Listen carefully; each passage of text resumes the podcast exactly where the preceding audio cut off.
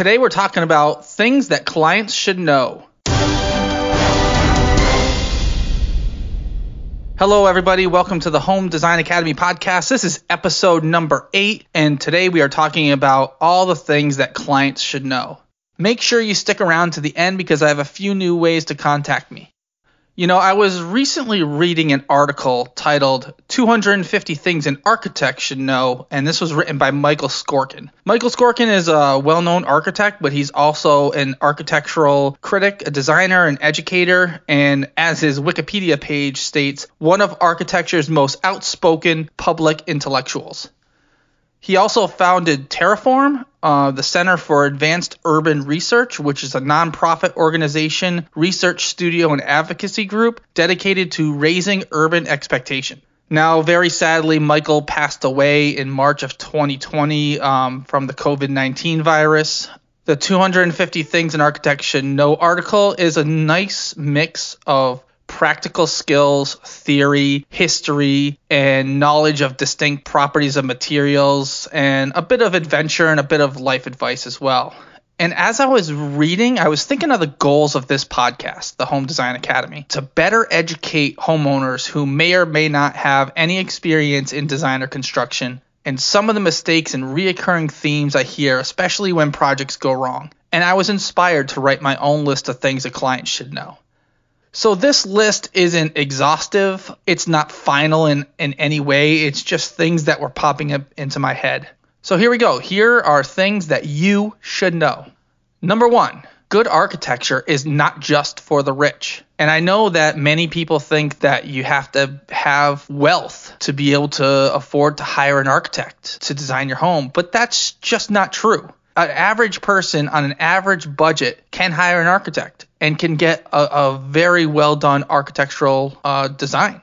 Now, where money comes into it is the size and quality. So, uh, but quality can be measured in in different ways. Quality can be measured in the expensive materials, or it can be measured in how well your building performs, or how efficient it is. Or even if you're on a shoestring budget, good architecture could be defined as just a well organized and simple floor plan. And so that is a, a misconception that I want to throw out there. Good architecture is not just for the rich. And I'd like to say that a simple and well thought out floor plan is far more valuable to the way that you'll live rather than any sort of expensive or fancy materials.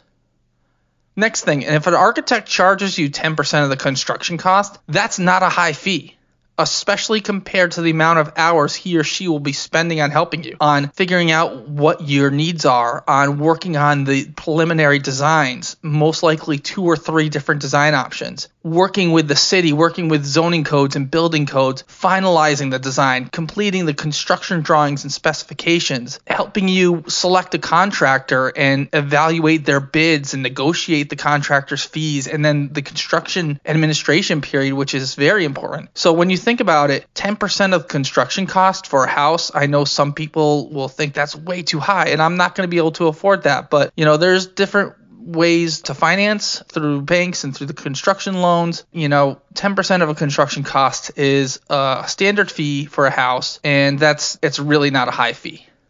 Architects do not just simply push a button and the computer spits out the design. It actually takes much more time to complete the design drawings than you would actually believe. I'm talking hours upon hours upon hours upon hours 40, 80, 120 hours. That's nothing to complete one design. And then the drawings that go on top of it. So when you think that a change in the design is not a big deal, well, it actually takes a long time to incorporate that you should know that there are most likely financing options available to you, and that in most cases, or at least in some cases, you do not have to pay your architect out of pocket and the fee can be rolled into the construction loans. Please talk to your banks and figure out your option.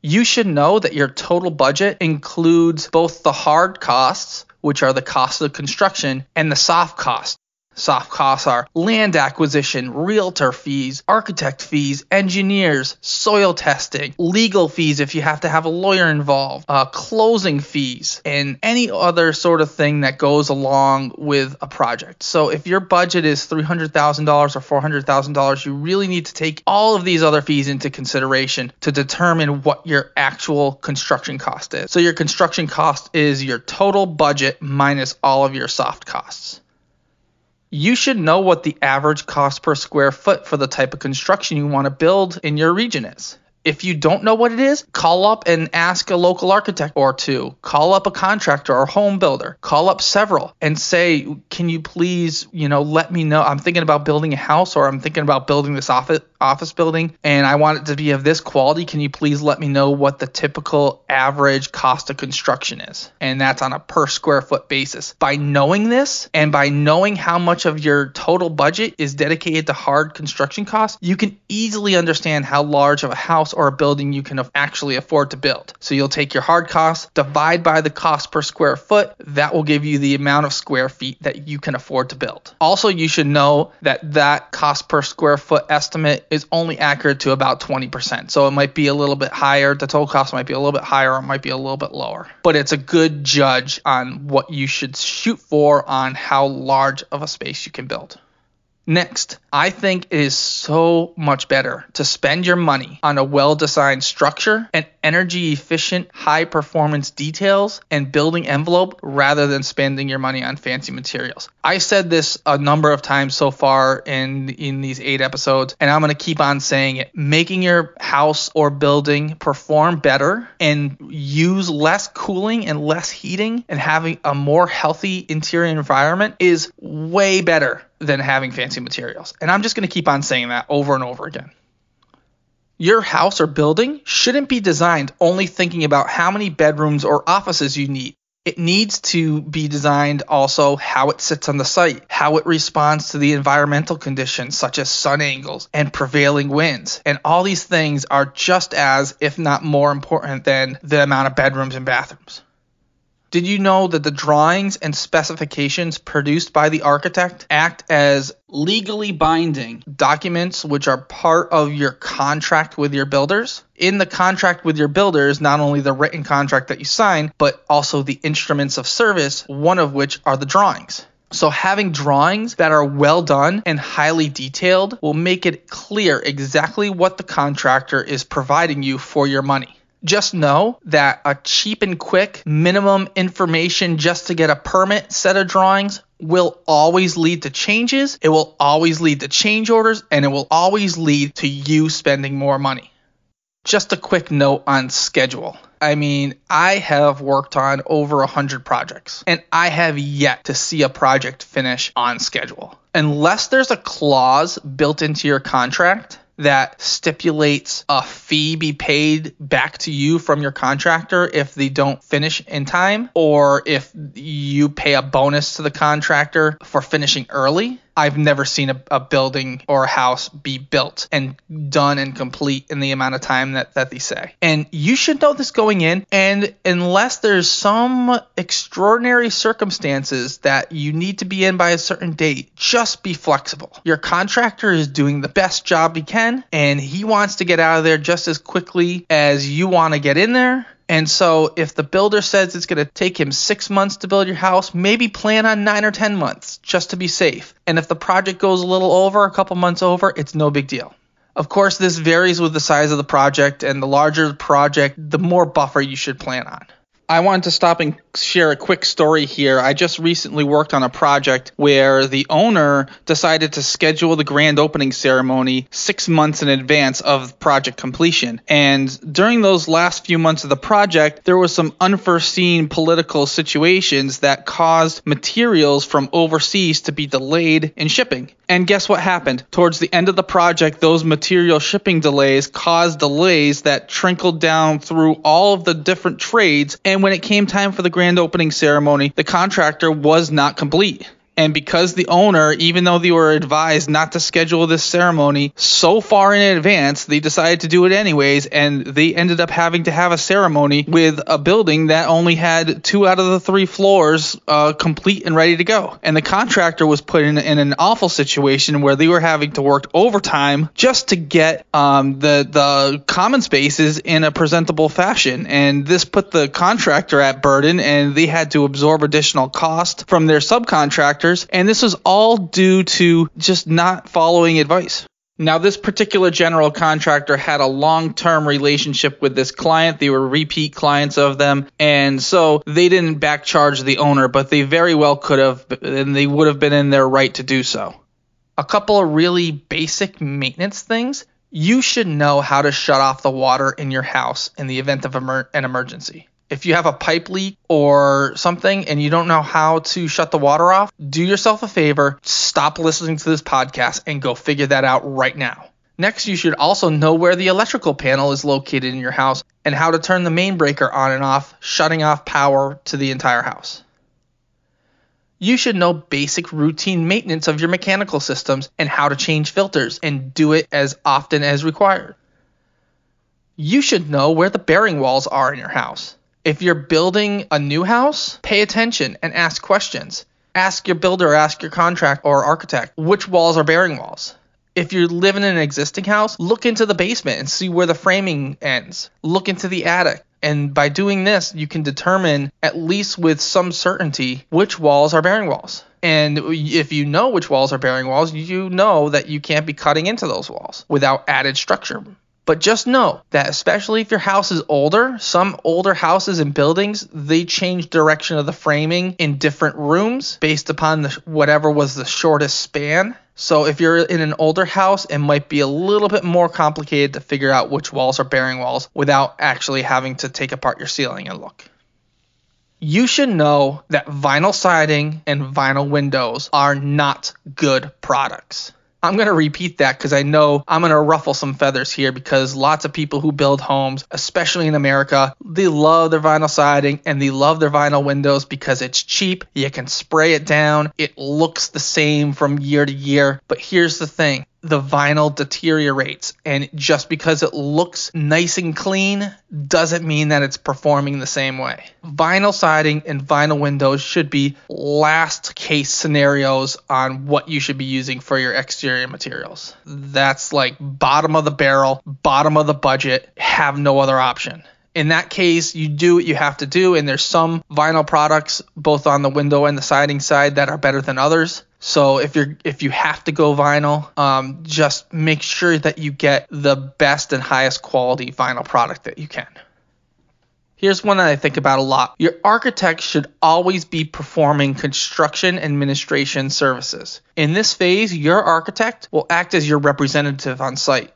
They observe the work completed by the builder to assure that it's in accordance with the contract documents and they'll also review product submissions, assist you with material and finish selections. They'll help approve the contractor's bills, making sure that you don't pay too much too soon. The architect will also monitor any changes in the work and advise you on which way you should go with things. Just as it's not a good idea to walk into a courtroom without a lawyer, it is not a good idea to complete a construction project without an architect standing by your side, no matter how small or how simple.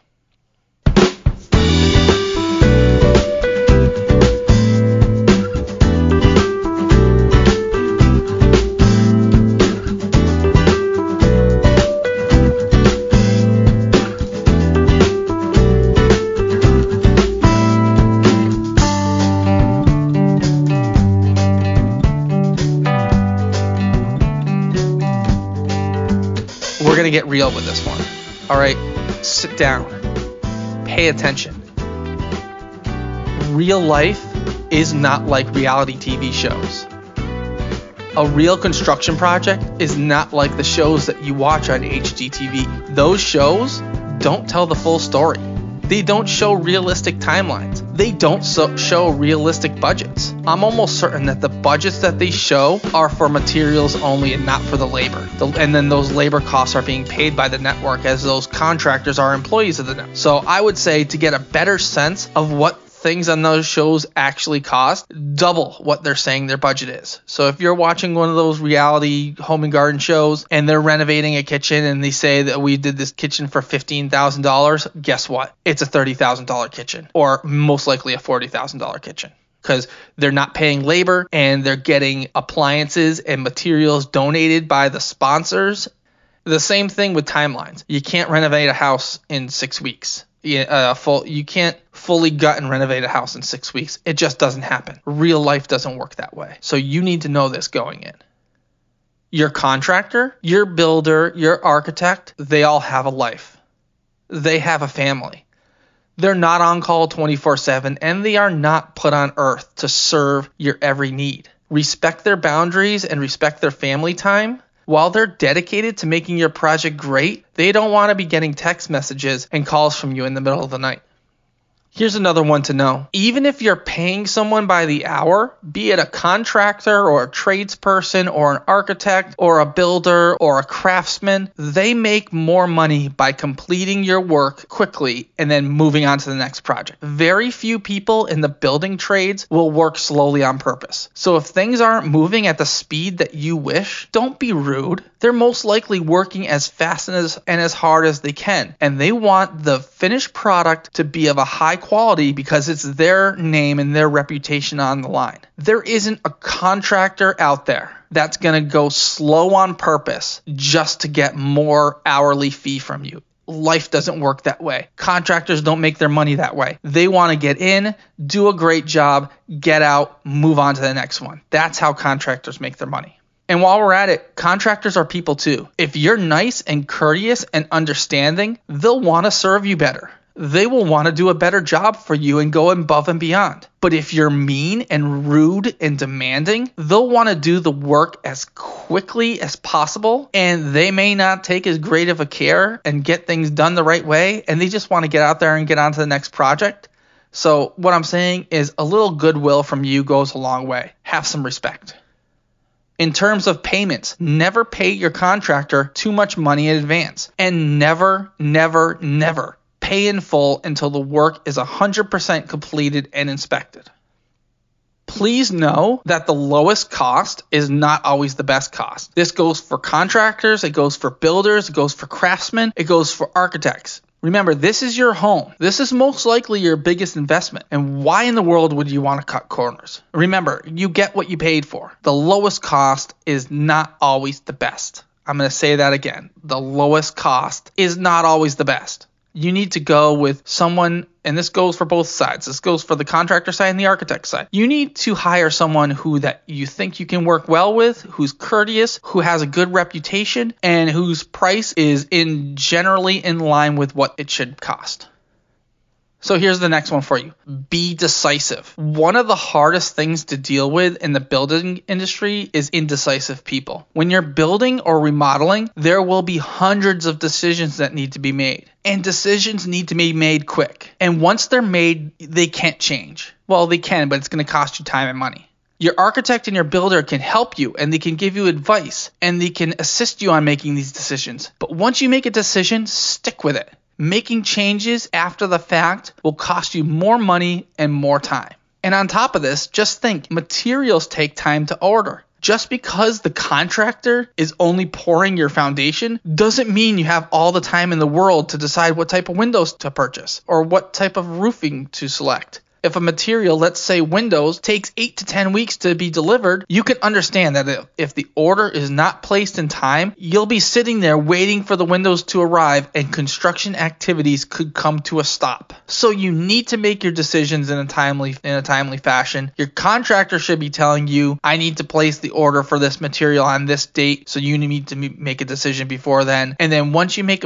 a decision, stick with it just a quick story here. Speaking of windows and speaking of decisions, uh, I know of a contractor who is building a custom home for someone, and the the reviewed all the exterior finishes, the siding, the roofing, the trim, the windows, the doors, uh, so on and so forth. And after you know going round and round with this particular homeowner, all the decisions were made, contractor orders the materials, three weeks go by, and then the owner comes and says, uh, we changed our minds, we want to go with a different window. Well, at that point, the windows are already in production and they can't be stopped. And so the you know the contractor was able to explain to the to this particular homeowner about the implications of what making that decision would be, and uh, they decided eventually to just stay with the original windows. But it just goes to show you, you know, once you make that decision, things are going to start moving. Orders are going to be pl- be placed. Manufacturers are going to start building and shipping things. And so once you make that decision, you have to stick with it.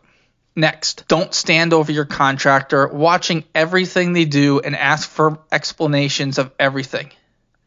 This makes it so much harder for the workers to complete their work. It adds unnecessary delays. Instead, have a time set each week to walk through with your builder and talk about everything. This way, it's planned into their schedule, it's planned into their workflow. Micromanaging will only slow down the work. Don't expect perfection. Perfection is impossible for most people under most budgets. Instead, you should expect a quality and a dedication to their craft.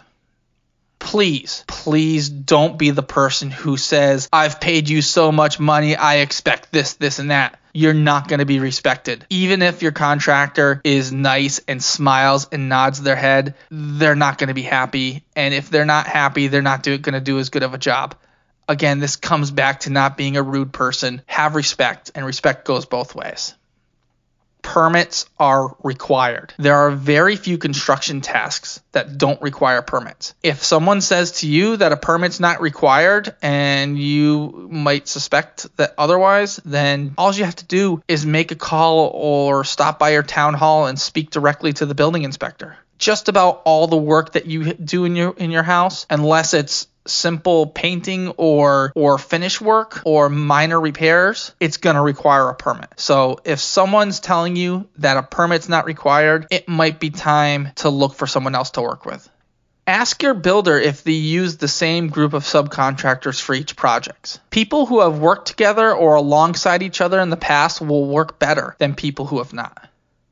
Just know that, especially in residential construction of an average budget, that at the end of the job, the general contractor has most likely paid all of his subcontractors out of their own pocket, and they're waiting for you to give them their final payment so that they can reimburse themselves. And while I've said it before, you don't want to pay in full until the work is 100% inspected and completed. You also don't want to take too long to pay. You don't want to withhold payment when it's not warranted. Just think of that contractor's family waiting for that money. The client is not always right. Yep, I said it. You do not mo- know more than the professionals. Unless you're a professional yourself, you don't know more than your architect. You don't know more than your contractor. You don't know more than your builder. You don't know more than your electrician. So while you can have an opinion and express it respectfully, the professionals know what they're doing don't speak to the work crew. Other than saying hello or other pleasantries, you shouldn't be speaking to the laborers or any of the subcontractors. So let's just say if you tell some random worker on your project that you want to change something, it might not properly get relayed to that, that person's boss, and there could be miscommunications. The superintendent or the person in charge of the job site is also in charge of organizing the work and distributing the information to the various subcontractors. You need to have a single point of contact with the construction crew and talk to that one person only. Just know when it comes to design, not every good idea can be used. Sometimes there are spatial issues or structural issues or zoning issues or budget issues or just general layout issues. Just because you have kept a scrapbook of design ideas for the past 15 years doesn't mean that they all can be used. Oftentimes things just don't work well together. So while your ideas can bring upon inspiration and while some of your ideas can be implemented, not all of them will be able to. And in the same vein, be open to new ideas too. If you're building a house, you may know exactly what you want, but just know that architects and builders, they are uh, highly trained professionals and they've seen a lot of things along the ways and they might know of a better way to do things. So be open to new ideas.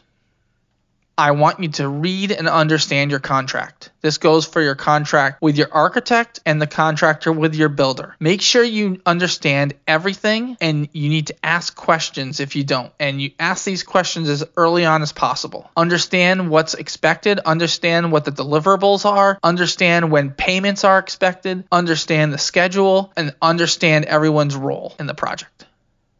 Architects and builders are not mind readers. If something's important to you or if you don't like something, you need to speak up. Don't w- be worried about hurting people's feelings. No one's going to be upset that you didn't like one thing or another. We want to serve you better. So if something's important to you, let us know and we'll try to implement it as best we can. And along those same lines, the sooner you speak up and the more dialogue that happens before construction, the better. Even if you have to spend a little extra money for revised designs and revised plans, or maybe even spend a few extra thousand dollars for a totally new design concept, it's always going to be a le- less expensive to change something on paper than it would to change something on the construction site. So get it right before the physical work starts, and you'll be much happier and you'll save money in the long run. So that wraps up this episode of the Home Design Academy podcast. I hope you enjoyed yourself and learned something along the way. Um, just a couple of things to wrap up here. Uh, if you enjoy the show or if you don't enjoy the show, please leave a review. And I would be really happy if you sent me a, a, personal email to let me know what you think about the show. If you've been listening to the episodes, if you think that something is going good, if you think that something needs to be changed, if there's a topic that you want to cover, or if there's a question that you have, you can email Home Design Academy at n3architecture.com. That's so that's a new email for the show, Home Design Academy at n3architecture.com. You can also go to speakpipe.com slash home design academy. And if you want to leave a voicemail on the SpeakPipe uh, website, that's real simple and easy to use, and it cuts directly into my inbox. So I thank you for listening. Please uh, listen to the next episode and um, send in your questions. I really want to answer them.